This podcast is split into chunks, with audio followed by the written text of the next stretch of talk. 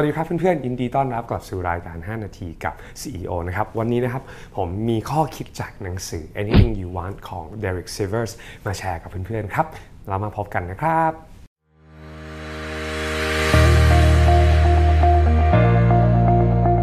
สวัสดีครับเพื่อนๆครับก็ในในหนังสือเล่มนี้นะครับเป็นหนังสือที่น่าสนใจมาก แล้วก็เป็นหนังสือที่อ่านเพลิน แล้วก็อ่านสนุกด้วยนะครับ เพราะว่าอย่างนี้ครับหนังสือเล่มนี้เป็นมุมมองของการทำธุรกิจสตาร์ทอัพอีกมุมหนึ่งที่แตกต่างกับเล่ม 10x ที่ผมได้แชร์ในคลิปที่แล้วนะครับ 10x เนี่ยก็จะเป็นมุมมองแบบสุดโต่งมากๆเลยก็คือว่าทำ10 เท่า หวังผลลัพธ์10 เท่า แล้วก็ครองโลกนะครับทำเยอะได้เยอะครองโลก อะไรประมาณนั้นนะครับคือซึ่งจริงๆหนังสือ 10x ดีมากๆนะครับแล้วก็เวลาอ่านแล้วก็จะแบบรู้สึกฮึกเหิมแล้วก็มีมีพลังเยอะมากๆนะครับด้วยว่าตัวเขาเองเป็นนักเป็นนักดนตรี เขาก็เริ่มจากการเป็นนักดนตรีแล้วเขาก็มาค้นพบว่าตอนที่ในยุคนั้นของเขาเนี่ยการที่เป็นเป็นนักดนตรีคนคนหนึ่งที่อยากจะเอาผลงานของเขาเนี่ยไปให้กับผู้ฟังเนี่ยมันไม่มัน ถ้าไม่มีค่ายเพลงใหญ่ๆ ก็คือมันแทบจะเป็นไปไม่ได้เลยที่นักดนตรีหนึ่งคนจะสามารถส่งต่อผลงานของเขาให้กับผู้ฟังสักคนหนึ่งฟังได้ เขาก็เลยตัดตัดสินใจว่าเขาจะทำยังไงดี เขาก็เลยเห็นปัญหาตรงนี้ เขาก็เลยไปซื้อหนังสือมาหนึ่งเล่ม แล้วก็ไปเรียนรู้ฝึกฝนการเขียนเว็บบน PHP ด้วยตัวเขาเองนะฮะ แล้วก็เริ่มจากการ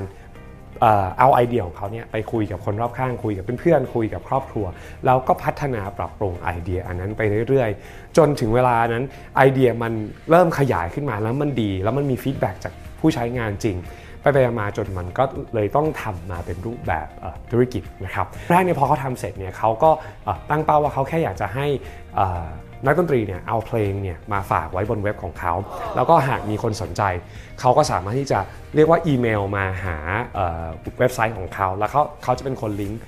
ทั้งสองอันให้นักดนตรีก็จะส่ง CD ของเขามาไว้ที่ทางคุณเดริกแล้วคุณเดริกก็จะส่งต่อไปให้ทางลูกค้า ตอนนั้นมันยังไม่มีเว็บใหญ่ๆ เหมือนที่เรามีตอนตอนนี้นะครับ ไม่มี Spotify ไม่มี Apple Music เหมือนตอนนี้นะครับ ตอนนั้นก็คือจะเป็นแบบค่อนข้างจะแมนนวลดังนั้นเขา ตัวเว็บไซต์ของเขาคือการทำ match ตัว supply กับตัว demand มาเจอกันนะครับอันนี้ก็เป็นหลักการการทำธุรกิจง่ายๆนะครับก็คือหาปัญหาให้เจอ แล้วก็หาทางที่จะแก้ปัญหานั้น แล้วก็ทำให้มัน ทำไอเดียของเราให้เป็นรูปเป็นร่างขึ้นมา จากการรับ feedback รับมุมมอง รับไอเดีย รับ feedback จากคนหลาย ๆ คน แล้วก็รวมทั้งถึงผู้ใช้งานด้วยนะครับแล้วก็ทางลูกค้าด้วย อย่างหนึ่งที่เขาเสนอในหนังสือเล่มนี้แล้วเขาพูดทวนบ่อยมากก็คือว่าถ้าคุณมีไอเดียคุณสามารถเริ่มเล็ก ๆ น้อย ๆ ก่อนได้ คุณไม่จำเป็นต้องมี VC คุณไม่จำเป็นต้องมี budget funding ให้เวิ่นเว้อให้ใหญ่เกินไป แล้วก็คุณไม่จำเป็นต้องเริ่มใหญ่แต่คุณสามารถจะเริ่มเล็กได้ อันนี้เป็นไอเดียที่ผมชอบมาก ๆ ซึ่งจริง ๆ ก็มีความคล้ายกับของหนังสือ 10x ที่ว่าคุณจำเป็นต้องเริ่มต้องทำอะไรบางอย่าง เพราะว่าคุณตัวคุณนั้นไม่มีศักยภาพของเอ่อเรียกว่าตัว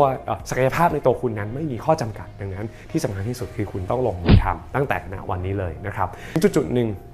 เขาก็ตัดสินใจที่เขาจะขายธุรกิจของเขาซะแล้วการขายเขาไม่ได้ขายให้กับธุรกิจยักษ์ใหญ่ครับเขาขายแล้วเขาก็เอาเงินที่เขาได้นั้นน่ยไปให้กับมูลนิธิทั้งก้อนเลยนะครับรู้สึกจะเงินจะประมาณ 22 ล้านเหรียญเออ US นะครับซึ่งก็เป็นเงินที่ก็ไม่น้อยเลยขายไป แล้วเขาก็เอาเงินนั้นเข้า ในมูลนิธิที่จะช่วยเหลือการศึกษาของนักดนตรีครับ ก็เป็นมุมมองที่น่าสนใจครับ ว่าจริงๆแล้วการทำธุรกิจเนี่ยในการทำสตาร์ทอัพหรือในการเริ่มทำอะไรบางอย่าง เราไม่จำเป็นต้องเริ่มใหญ่ ๆ เราสามารถจะเริ่มเล็ก ๆ ได้ แล้วก็ค่อยๆพัฒนาปรับปรุงไอเดียของเราไปเรื่อยๆ แล้วก็รับ feedback ขอความคิดเห็นจากเพื่อนๆ จากลูกค้าที่เขาอาจจะสนใจการให้บริการของเรา แล้วก็ปรับปรุงไอเดียนั้นไปเรื่อยๆ แล้วก็ค่อย ๆ สร้างมันขึ้นมา ก็อยากจะฝากไว้เป็นข้อคิดให้กับเพื่อนๆนะครับหากเพื่อนๆคนไหนมีไอเดียอยากจะทำอะไร แล้วคิดว่ามันมีตรงไหนที่เรามันน่าจะทำอะไรได้ ก็เริ่มง่ายๆครับหาซื้อหนังสือที่สอนเราในการทำโมเดลแบบนั้นที่เราต้องการจะทำแล้วก็เริ่มทำมันลองทำดูฮะ เราอาจจะไม่จำเป็นต้องหา funding หาอะไรยิ่งใหญ่ เราก็ให้ลูกค้าของเราให้ผู้ใช้งานของเรา ให้คนที่เราพยายามจะช่วยเหลือนั้นเป็นคนช่วย funding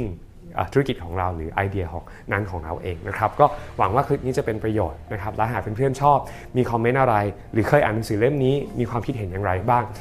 แชร์กันมาได้ในคอมเมนต์หรือว่าตามมาคุยกันได้ในอินสตาแกรมของผมนะครับแล้วก็หากยังไม่ได้ติดตาม subscribe อีเมล newsletter ของผมนะครับ ก็สามารถ subscribe ได้ตามลิงก์ด้านล่างเลยนะครับ แล้วพบกันในคลิปหน้าครับ บ๊ายบาย